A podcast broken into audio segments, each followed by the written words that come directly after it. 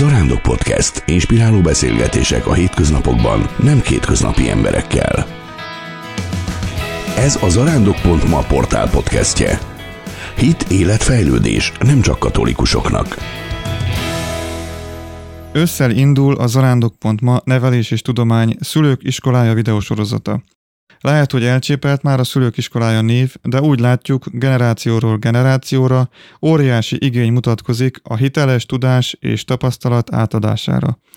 Mert ez nem feltétlenül hagyományozódik át szülőről gyerekre. A sorozat megálmodója és szakmai vezetője Helstáb Ákos, biológia és testnevelés tanár, aki töretlen lelkesedéssel több mint harminc éve dolgozik pedagógusként. Számos könyv, társasjáték és kártyajáték szerzője, nem mellesleg kedvelt és népszerű, elismert pécsi tanár, intézményigazgató. Szeretettel köszöntelek, Ákos! Köszöntelek én is, és a nézőket. Örülök, hogy együtt elkészíthetjük ezt a sorozatot. Én most már azzal, abban a szerencsés helyzetben vagyok, hogy már több részt fölvettünk, és ezeket láttam, hallottam. Uh-huh. Úgyhogy a, mondhatom a, a nézőknek bizalommal, és a hallgatóknak is, hogy izgalmas kis előadások elé nézünk. Főleg azok, akik követni fogják a Nevelés és Tudomány Szülők Iskolája sorozatunkat, amely szeptembertől indul. Egy különleges tanévre hívjuk a, a szülőket is. Uh-huh. Ennek a sorozatnak az apropóján beszélgetünk most veled. Köszönöm, hogy időt szakítottál erre a beszélgetésre. harminc éve dolgozol tanárként, a Covid alatt pedig a Pálos Lelki Központban előadássorozatot tartottál szülőknek. Mi motivál, hogy a szülők nevelésével is foglalkozz pedagógusként? Hát ugye az organikus pedagógiában, ami látszik, ugye azt mondjuk, hogy a nevelt nevelő az egy nagyon fontos a pedagógiában, tehát nem csak mi tanárok, hanem a szülőknek is folyamatosan nevelődni kell, és a gyerekeket is úgy neveljük, hogy azért ez a pedagógia egy életen át tart. Ezen nincs mit szépíteni, és nagyon sokat tanulhatunk mi felnőttként is. Különösen akkor, ha jobb szülők akarunk lenni. Ugye azért olyan nincs, hogy tökéletes szülő, de, de szeretnénk jobbak lenni ebben a, a szülőségben, és jobban, jobban megállni a helyünket. Én most már csak mint nagyszülő elsősorban, de hát azért még nyilván vannak szülői feladataim is. Ez fontos, és úgy gondolom, hogy nagyon sokat segíthetünk egymásnak azzal, ha megosztjuk a tapasztalatainkat, tudásunkat, amit megértünk. Még egy picit a harminc éves tanári pályafutásodnál maradva, ennyi év távlatában milyen tapasztalataid vannak? Ugye most a pedagógusi szakmáról, életútról, a közéletben elég sok dolgot lehet hallani, sok negatívat is. Te hogy látod ezt? Én úgy látom, a tanári pályát nem lehet igazán máshogy gondolni, mint hogy ez egy küldetés vagy hivatás, amire valahogy a Jóisten meghívott bennünket. Egyébként ez nem működik, úgy gondolom, jól. Tehát, hogy ezt csak azért csinálni, mert mondjuk valakinek van olyan elképzelés, hogy mert sok a nyári szünet, vagy mert sok szabadságunk van, tehát ez nem működik, ez egyébként nagyon magas idegi terheléssel jár, tehát sok a stressz ebben, de, de mégis valahogy az emberben ott van az a folyamatos öröm, ami én azt is mondom, hogy rá lehet szokni a tanárságra, mert hogy jó együtt lenni a kollégákkal, jó együtt lenni a gyerekekkel, jó a szülőkkel is kapcsolatokat építeni, és ezek a kapcsolatok mind-mind motiválók is.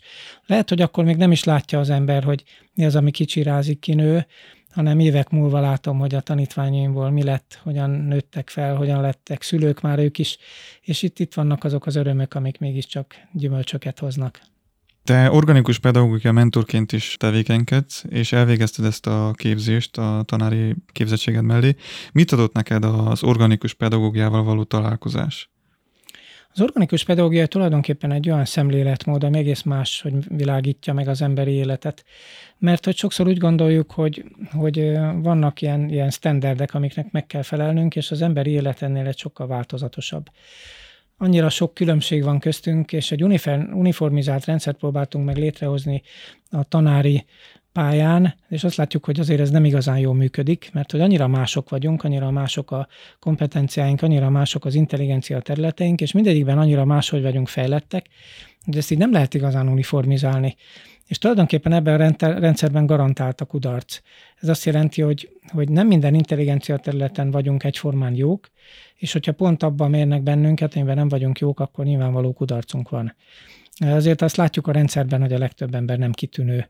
Ez azt jelenti, hogy, hogy azon a területen kudarca van. És amikor ezt a sikertelenséget éljük meg, akkor valahogy az én képünk is sérül. Az organikus pedagógiában az, hogy tulajdonképpen ez egy, egy, egy személyre szabott szemlélet, amit a tanításba is be lehet hozni. Viszont itt egy egész más tanári szemléletről van már szó, mert akkor nem, nem egy előadóként vagyok jelen a tanteremben, hanem facilitátorként, aki, aki segíteni próbálja a diákokat, és nem bevasalni rajtuk a tananyagot. Ez izgalmasan hangzik, meg nagyon érdekes. Egy éve igazgatóként tevékenykedsz a ciszterci Szent Margit óvoda, általános iskola, alapfok, művészeti iskola és kollégium élén. Vezető tanárként szinte azonnal elkezdtél a szülőkkel is foglalkozni, és hát pont a, az organikus pedagógia módszert ismertetted meg velük, amit egyébként a zarándok pont mán digitálisan is közreadunk nem sokára. Tehát a sorozatunk, amit mi most be fogunk mutatni majd digitálisan, az már gyakorlatban is ki van próbálva. Milyen visszajelzéseket kaptál a szülőktől? Hát nyilvánvaló, hogy akik eljönnek az előadásokra, azok kíváncsiak arra, hogy, hogy mit az, mi az, amit szeretnék mondani, és hogy, hogy ők is szeretnének növekedni, ők is szeretnének nevelt nevelővé válni. És ez a jó, mert hogyha olyan szülőkkel tudok együtt dolgozni, akik maguk is fejlődni szeretnének a nevelésben, jobbat akarnak adni a gyerekeiknek, akkor ez mindenképpen sikerélmény. Alapvetően ugye az előadások után nem olyan sokan jönnek oda az emberhez, ez nem is cél, hanem amikor az arcokat látom, amikor előadok, akkor látom, hogy, hogy mennyi minden értékes információt tudok továbbadni nekik. És ez, ez nagyon jó motiváció, és mennyire jó lett volna annak idején, ha én hallom ezeket az információkat, amikor szülő vagyok, vagy akár kezdő tanárként, mennyivel máshogy viszonyultam volna a diákjaimhoz. Nyilván ezeket a hibákat az ember már nem csinálhatja vissza, de segíthetek a szülőknek, és természetesen saját magamnak is, hogy újra ezeket ne kövessem legalább el. Ez egy nagyon szép misszió, és úgy, úgy látszik, hogy akkor igény, igény is mutatkozik rá. Igen, én úgy gondolom, hogy, hogy egy kicsit persze nehéz helyzetben vannak a szülők, mert hazaérnek munka után fáradtan, megpróbálnak a gyermekeikről gondoskodni, és akkor még menjenek vissza az iskolába mondjuk meghallgatni egy előadást. Azért ez nem egyszerű, tehát kell őket egy kicsit hogy mondjam, támogatni ebben, hívni őket, hogy, hogy tényleg ez fontos, és hogy utána nekik is jobb lesz, és a gyerekeiknek jobb, is jobb lesz, hogy megismerjük, hogy hogyan működünk valójában. Az organikus pedagógia igazán arról szól, hogy, hogy az emberi működést megpróbálja gyakorlatba belehozni. Hogy az ember, akinek vannak belső vágyai, motivációi, érzései, ez hogyan tud jól működni, jól együttműködni a másikkal. Mielőtt egy picit az organikus pedagógiát kivesézzük, lenne még egy kérdésem. A weboldaladon azt írott, idézem, az oktatási rendszerünk változás után kiállt. Ezzel kapcsolatosan pedig többek között ezt fogalmaztad meg. A környezet nagyobb hatással van az agy fejlődésére, mint a táplálkozás. Azoknak a technikai eszközöknek a pszichére való hatását még nem is ismerjük, amiket használunk. Az oktatás pedig még a pszichológiától is évtizedekkel van lemaradva. Mi pedig biztos, ami biztos, próbáljuk tartani a tanmeneteket. Ha az oktatási rendszer alakításában vehetnél részt, min változtatnál?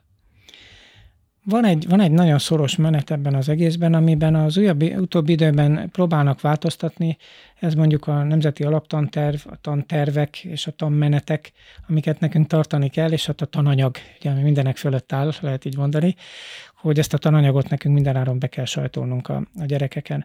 És ez, ez a kijelentés igazán, tehát az agynak nagyon sok dologra van szüksége, többek között oxigénre, többek között glükózra, energiára, de ahhoz, hogy az agy jól működjön, az nagyon sok információra van szükség, hogy egészségesen tudjunk egymáshoz viszonyulni.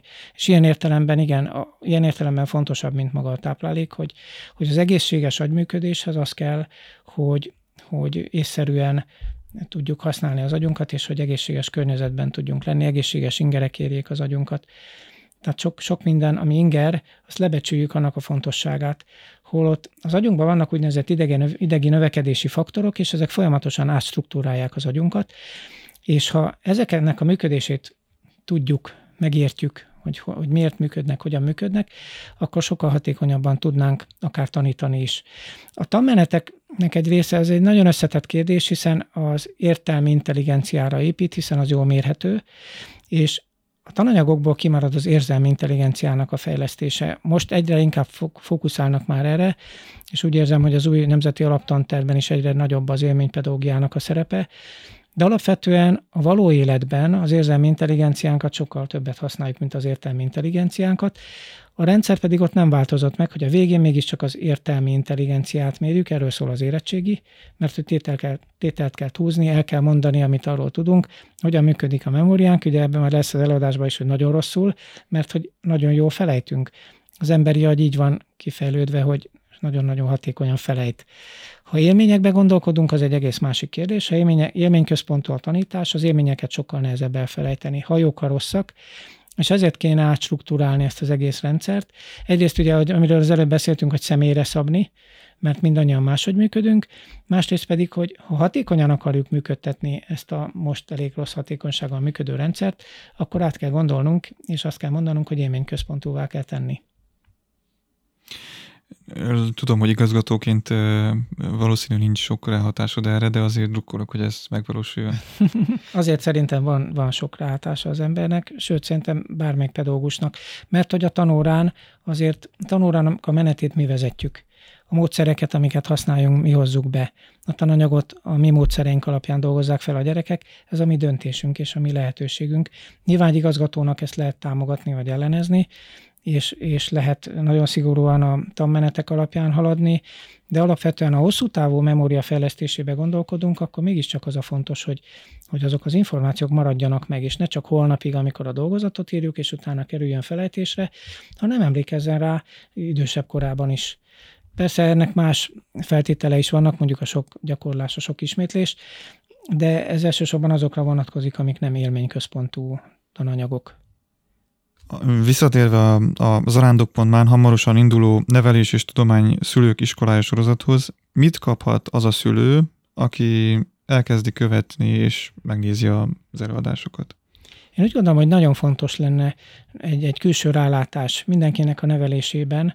Egyrészt megértsük, hogy mi szülők hogyan működünk, miért működünk úgy, milyen emlékek, milyen szocializációk mozgatnak bennünket, és mik azok a rossz sémák, amikből jó lenne kijönni a nevelésben.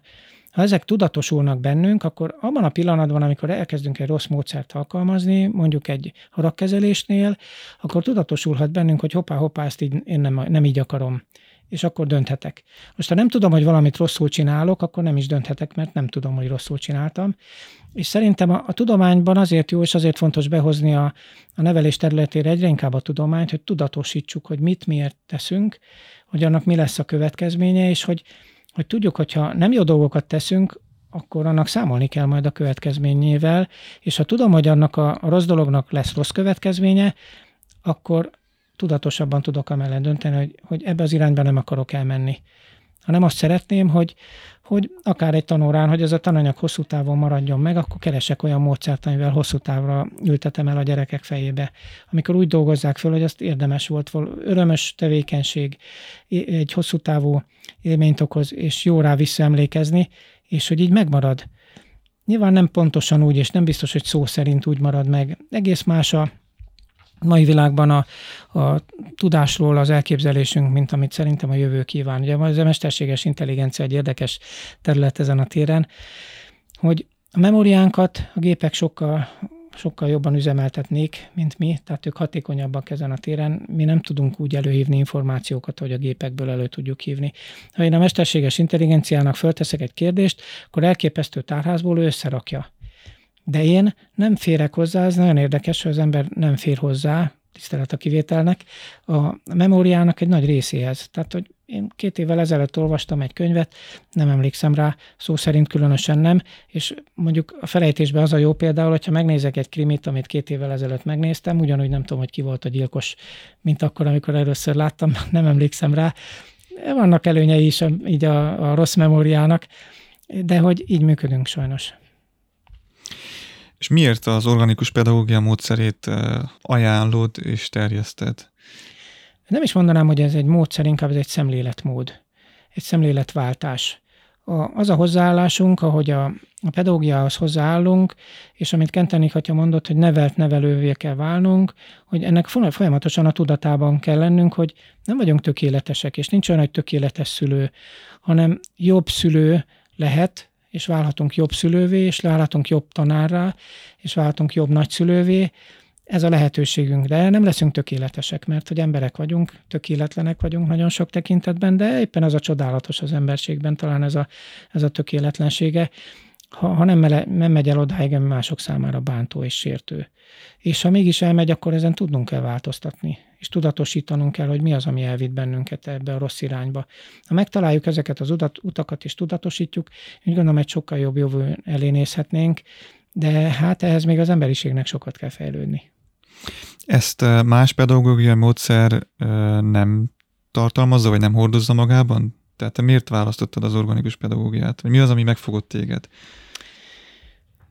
Hát alapvetően, mert ezt ismertem meg, az igazság. Tehát, hogy, hogy, hogy teljesen széles látóköröm nincs az összes pedagógiai módszer terén. Találkoztam Montessori pedagógiával, találkoztam Waldorf pedagógiával, de nem ismertem meg olyan mélységében és részletében, mint az organikus pedagógiát. Számomra ez volt a, a segítség, és ez volt a, a, az a tapasztalat, amit el tudtam mélyíteni. Nyilván a Montessori pedagógiának is, mondjuk Waldorf pedagógiának, vagy sok, sok ilyen lehet még, vannak szakiro, van szakirodalma, bele lehet mélyülni ebbe is. Én, én ezt tudom hozni a nézők számára, hogy az organikus pedagógia mit mond erről, illetve hát nyilván olvasok még neurobiológia, agykutatás egyéb területeken is. Az embernek az ideje limitált, tehát a, aznak az irodalomnak, amit, aminek utána tudunk nézni, annak a területe is limitált. És itt megint egy nagyon érdekes kérdés, hogy ugye, amikor beírom a kérdést mondjuk a mesterséges intelligenciának, az, az mennyire széles skálából gyűjti össze, és az mennyire hiteles az a forrás, onnan összegyűjti. Nem lehet ellenőrizni igazán. Tehát amikor én könyveket olvasok, és nyilván a behatárolt időm alatt valamennyi könyvet elolvasok, akkor ott, van a, a, ott vannak a források megjelölve, ott vannak azok a kutatások megjelölve. De az interneten, amikor kidob valami eredményt a kérdéseimre, akkor az egy kicsit bizonytalan, hogy ez mennyire hiteles az a forrás. És amikor azt mondja, hogy több kutatás is arra utal, hogy de milyen kutatás? Hol vannak azok a kutatások? Hol vannak publikálva? Hol érhetem el őket?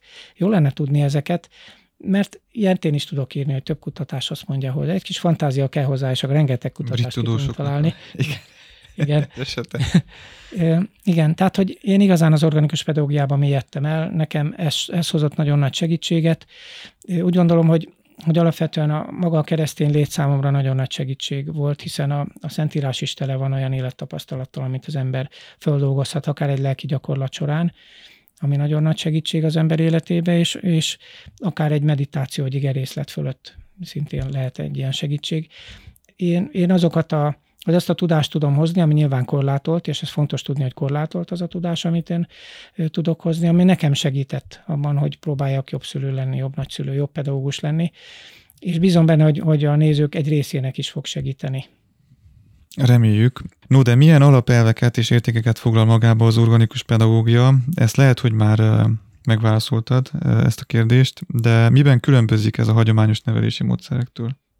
Hát ez egy olyan, azért érdekes kérdés, mert mik azok az a hagyományos nevelési módszerek.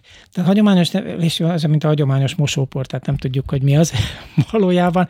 Amit ez alatt értünk, én úgy gondolom, vagy úgy gondolom, hogy ez alatt azt érthet, hogy amit mi a szülőktől tanultunk, amit az iskolában átvettünk, amikor a tanár kiállt elénk, üljünk egyenesen, tanuljuk meg, viselkedjünk. Én úgy gondolom, valami ilyesmiről lehet szó, ugye a hagyományos. Igen, igen, pontosan. És hogy az organikus pedagógia az máshogy gondolkodik, ugye az emberi életet egyrészt folyamatába szemléli, állandó változásába szemléli, úgy gondolja, hogy minden, minden egyes személynek más az élet ritmusa, a fejlődésének az üteme, nem sürgető, tiszteletben tartja magát az emberi életet, és ez egy kicsit más hozzáállás. Most én azt mondom, hogy egy gyereknek mondjuk hat éves korában, első osztályban meg kell tanulnia olvasni, akkor az lehet, hogy egy olyan elvárás, amire ő pont abban az időben még nem képes. Majd azt mondom, hogy egy gyereknek két éves korában járni kell. És ha nem, akkor mi van? Akkor azt mondja a rendszer, hogy ő még nem elég jó, akkor ha osztályzásba gondolkodunk, akkor lehet hármas, kettes, egyes megbukott, és akkor kezdje előről akár az első osztályt. De ha organikusan gondolkodunk, akkor azt mondjuk, hogy még nem érett arra a feladatra, amit várunk tőle, lehet, hogy csak idő kell neki, vagy egy újrapróbálkozás, vagy az újra, újra és újra. Az a baj, hogy maga az a rendszer, amiben benne vagyunk, nem engedi a hibát, nem engedi a tévedést. És emiatt nagyon erősen, hat, erős hatással van a diákokra arra, hogy csaljanak, mert hogy hogy szeretnénk jók lenni. Én úgy gondolom, hogy a legtöbb diák, aki bekerül a rendszerbe, az szeretne magából nagyon sok mindent kihozni, tele van elképzelésekkel, vágyakkal, és hogy majd ő jó tanuló lesz, jó dolgokat fog végezni felnőttként, és amikor olyan elvárásokat teszünk a gyerekek elé, amiket nem tudnak teljesíteni, akkor a kudarc, kudarc, kudarc, majd az idegrendszernél fogunk róla beszélni, sérül az illetőnek az én képe, nem tud magára már úgy gondolni, ez nagyon nehéz elviselni az embernek, hogy én nem vagyok elég jó, nem vagyok elég szerethető, nem vagyok elég okos, és az generálja, hogy megpróbálom kijátszani akkor a rendszert, mert, mert nem tudom elviselni, hogy én nem vagyok elég jó, és nem vagyok elég okos, és akkor ebből jönnek a csalásnak a mindenféle formái, és amikor már az sem működik, és ezt nagyon sok diáknál látom, akkor feladják. És azt mondják, hogy akkor jó lesz nekem az egyes is, meg a kettes is. Akkor csak legyen meg, és akkor menj, essünk túl rajta. És nagyon sok gimnazistánál láttam azt, hogy, hogy egészen feladták a végére, és azt mondták, hogy például a biológiát, amikor tizenkettedik osztályba kellett tanulni, és neki már nem kellett utána, akkor azt mondta, hogy ez a tantárgyszelekció jelensége, hogy nekem jó lesz a kettes is. Kiszámolom, hogy hány ötöst kell írnom, annyit megtanulok, és akkor meg lesz év végére a kettes, de ennyi.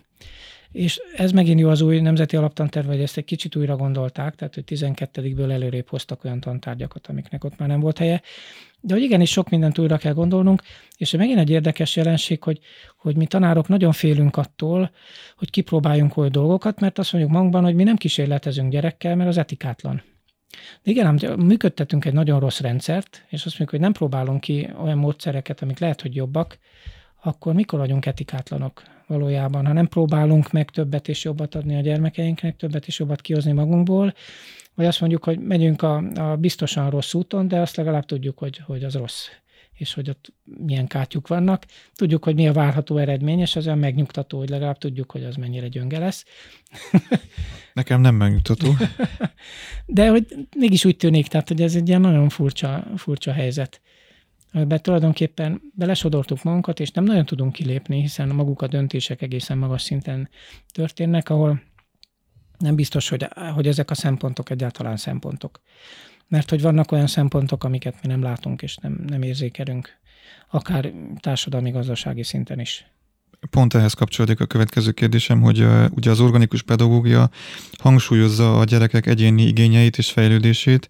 Hogyan lehet ezt összeegyeztetni az iskolai követelményekkel és a társadalmi elvárásokkal?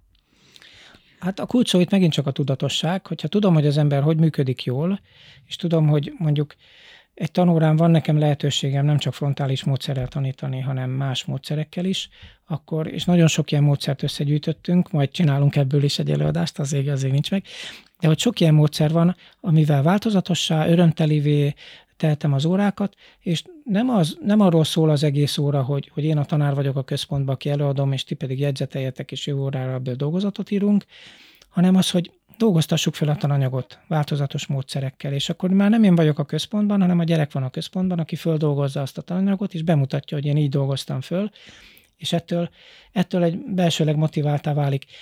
Azért itt, itt megint csak meg kell jegyeznem, hogy egy, egy külső motivációs rendszert ö, hasonlítunk össze egy belső motivációs rendszer lehetőségével. Most ez a jegyrendszer, amit alkalmazunk, ez egy külső motivációs rendszer, hiszen miért tanul a diák? Azért, hogy ötöse legyen. Nem a tudásért tanul, hanem hogy meglegyen az ötös.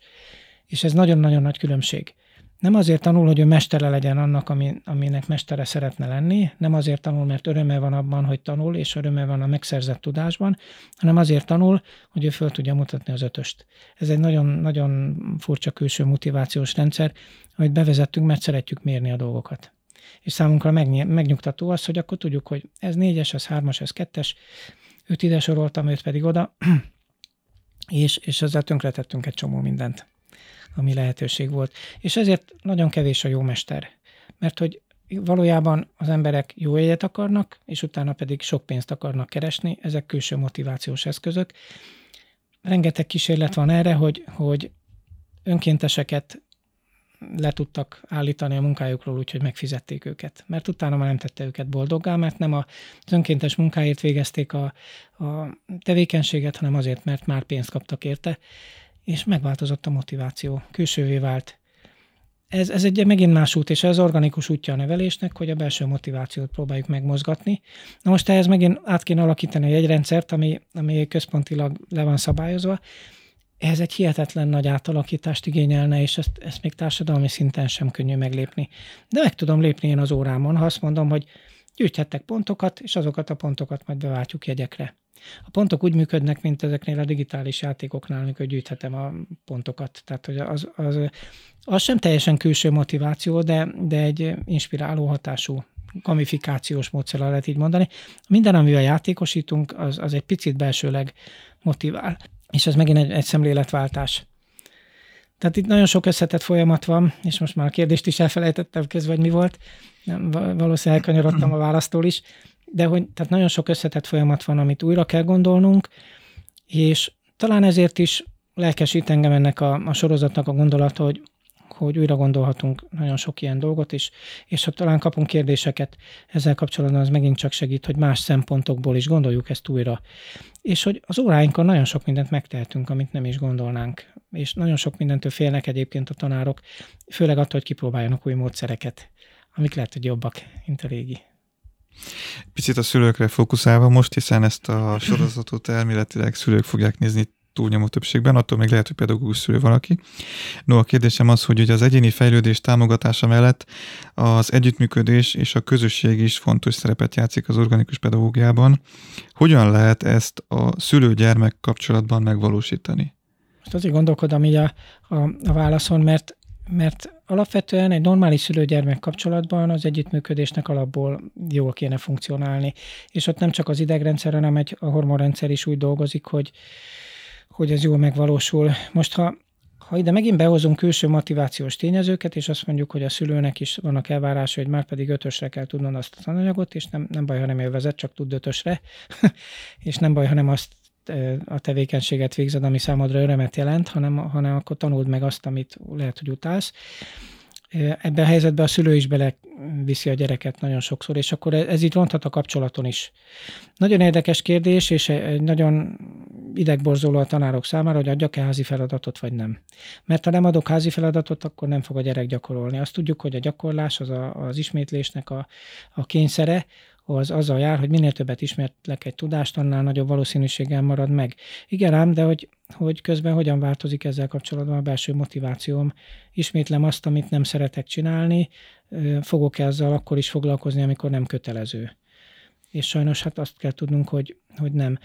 Nagyon sok szülő a saját álmát szeretné a gyerekein keresztül megvalósítani, mert neki nem sikerül akkor, vagy nekem nem sikerült, akkor megadom a gyermekemnek azt a lehetőséget, hogy akkor ő zenéjen, sportoljon, járjon el ilyen szakkörre, olyan szakkörre, és akkor majd belőle több lehet, mint én voltam, és ezzel teszik tönkre a gyermeket. Ezekkel az elvárásokkal, hogy felej meg itt is, ott is, amott is, és akkor ott legalább versenyezhetsz is, hozhatod az eredményeket, és közben a gyerek meg tönkre megy ebben, mert nincs, nincs például szabad játék ideje. Amikor, amikor szabadon megélhetné a, az ő életét és a vágyait. És ki, kihalnak a motivációk a gyermekekből, ami, ami baj. Én úgy gondolom, hogy a szülők nagyon-nagyon sokat segíthetnek a gyerekekkel azzal, hogy, hogy velük vannak, kommunikálnak, velük játszanak, olyan kötetlen és szabad együttléteket biztosítanak, ami örömös tevékenységekkel jár, együtt kirándulás, együtt sportolás, minden, ami együtt játék, együtt zenélés, együtt éneklés, a mesélésnek a minden formája. Annyi lehetőségünk van a gyerekekkel való kötődés, kapcsolat ápolására.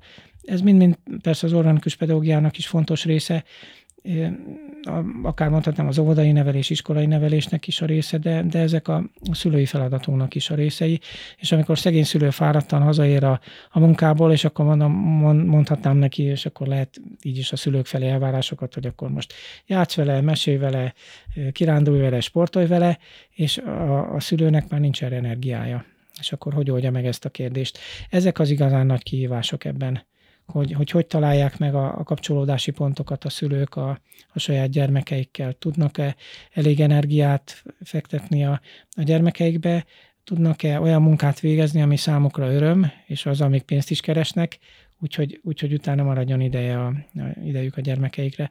Tehát itt annyi kérdés vetül föl ebben a, ebben a helyzetben, hogy megint csak családonként is egyénenként változik. És hogy ezért ez egy, ez egy tényleg nagyon összetett kérdés és folyamat, de tulajdonképpen ha megérjük, megértjük a saját működésünket, akkor, akkor sokkal könnyebb rávenni magunkat is arra, hogy, hogy például a gyerekeinkkel együtt legyünk. Nagyon sok kérdést tettél fel, reméljük, hogy ezekre választ is kapunk majd a sorozatból. Igen, mindenképpen próbálom. Még egy kérdést talán, és akkor ezzel zárhat, zárnánk a beszélgetést, hogy ugye sok szülő számára nehéz lehet megtalálni az egyensúlyt a gyermek szabad fejlődése és a szükséges irányítás között. Hogy tudsz segíteni nekik ebben? Például a különösen a digitális eszközöknél ez egy nagyon, nagyon érdekes kérdés, hogy hol szabom meg a határt. Mi az, ami jó a gyermekemnek, és mi, mi nem, hiszen én, én szülő egyedül gondolom el, hogy most akkor mondjuk óvodáskorban már a gyereknek veszek egy okostelefont, vagy megvárom vele, amíg leérettségizik, mondjuk legyünk szélsőségesek ebben a helyzetben. Nekünk szülőknek nagyon sokszor kell döntéseket hoznunk a gyermekeinkkel kapcsolatban. Az egy nagy kérdés, hogy milyen pedagógiai tudás van e mögött. És hogy tudom-e, hogy, hogy annak a gyereknek egy láncfűrészt adtam a kezébe, vagy egy sluszkulcsot adtam a kezébe, aki még nem alkalmas arra, hogy ezt használja. Vagy pedig tudom, hogy, hogy mit és miért adtam oda a gyermekemnek. A határokat nekünk kell megszabni. Általában az organikus pedagógiában azt mondjuk, hogy próbáljunk minél kevesebb szabályt alkalmazni a gyerekeknél, és minél nagyobb szabadságot, hogy ők úgy tudjanak fejlődni, ahogy ők a saját életük üteme diktálja. De azért kell határokat szabni és szabályokat hozni, mert ez a szocializációnknak nagyon fontos része, és ez tulajdonképpen a gyermekeink érdekében történik. Pont azért, hogy ne sérüljenek abban a világban, ami körülvesz bennünket, mert próbáljuk megvédeni őket. De itt is, ugye azt mondhatja egy szülő, hogy sokkal nagyobb biztonságban van a gyerekem, akkor, amikor az okostelefonjával játszik, mert hogy nem megy ki az utcára, nem mászik föl a fára, nem esik el az utcán, nem fog biciklizni, nem éri baleset, nem esik le a fáról, és akkor bennünk van egy olyan érzés, hogy de jó, csöndben van, ott van benne a szobájába, és játszik. És közben lehet, hogy olyan digitális tartalmakkal foglalkozik, ami nem neki való, amire még nem érett igazán, lehet, hogy olyan emberekkel kommunikál, akik valamiért csapdába akarják csalni, és információkat akarnak, képeket akarnak kizsarolni belőle, és hogy nem tartjuk ezeket kontroll alatt, mert nem is tudjuk, hogy milyen veszélynek tettük ki a gyerekeinket, és van egy ilyen hamis biztonságérzetünk, sőt azt is gondoljuk, hogy a gyerekünk akkor fejlődik, ha ezeket a kütyüket nyomogatja.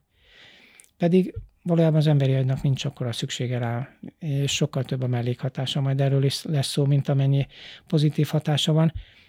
Nagyon nagy tudatosság kell ahhoz, hogy az ember ezeket jól csinálja, és, és nagyon jó szülő-gyermek kapcsolat kell ahhoz, hogy, hogy megértsük a gyermekeinknek a motivációit. Most olvastam egy jó könyvet ezzel kapcsolatban, hogy például ha rájövünk, már adtunk a gyerekünknek mondjuk okostelefont, és rájövünk arra, hogy ú, ezt nem kellett volna, és, és akkor a legtöbb szülő azt mondja, hogy akkor én most innentől eltiltom. És a gyermek nem érti, hogy mi történt és mi van, nem tudja földolgozni, és keresi a kerülő utakat, mert ő szeretett okostelefonozni természetesen. És a szülő nem veszi a fáradtságot arra, hogy megbeszélje a gyerekével ezt a problémát, hogy ő mit olvasott, hogy miért veszélyes ez, miért ne használd még azt a programot. De a legtöbb ilyen programnál van egy életkorhatár, amikor, amikor használhatom.